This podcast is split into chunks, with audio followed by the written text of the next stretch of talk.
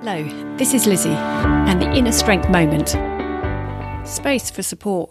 We can share that we are there if support is needed, or we can be more specific and pause, listen to understand, ask questions that allows the person and or team to see things for themselves, and bring up ideas as to how they can solve them in small tiny chunks, and in so doing they find things that best suit them so they know where to start.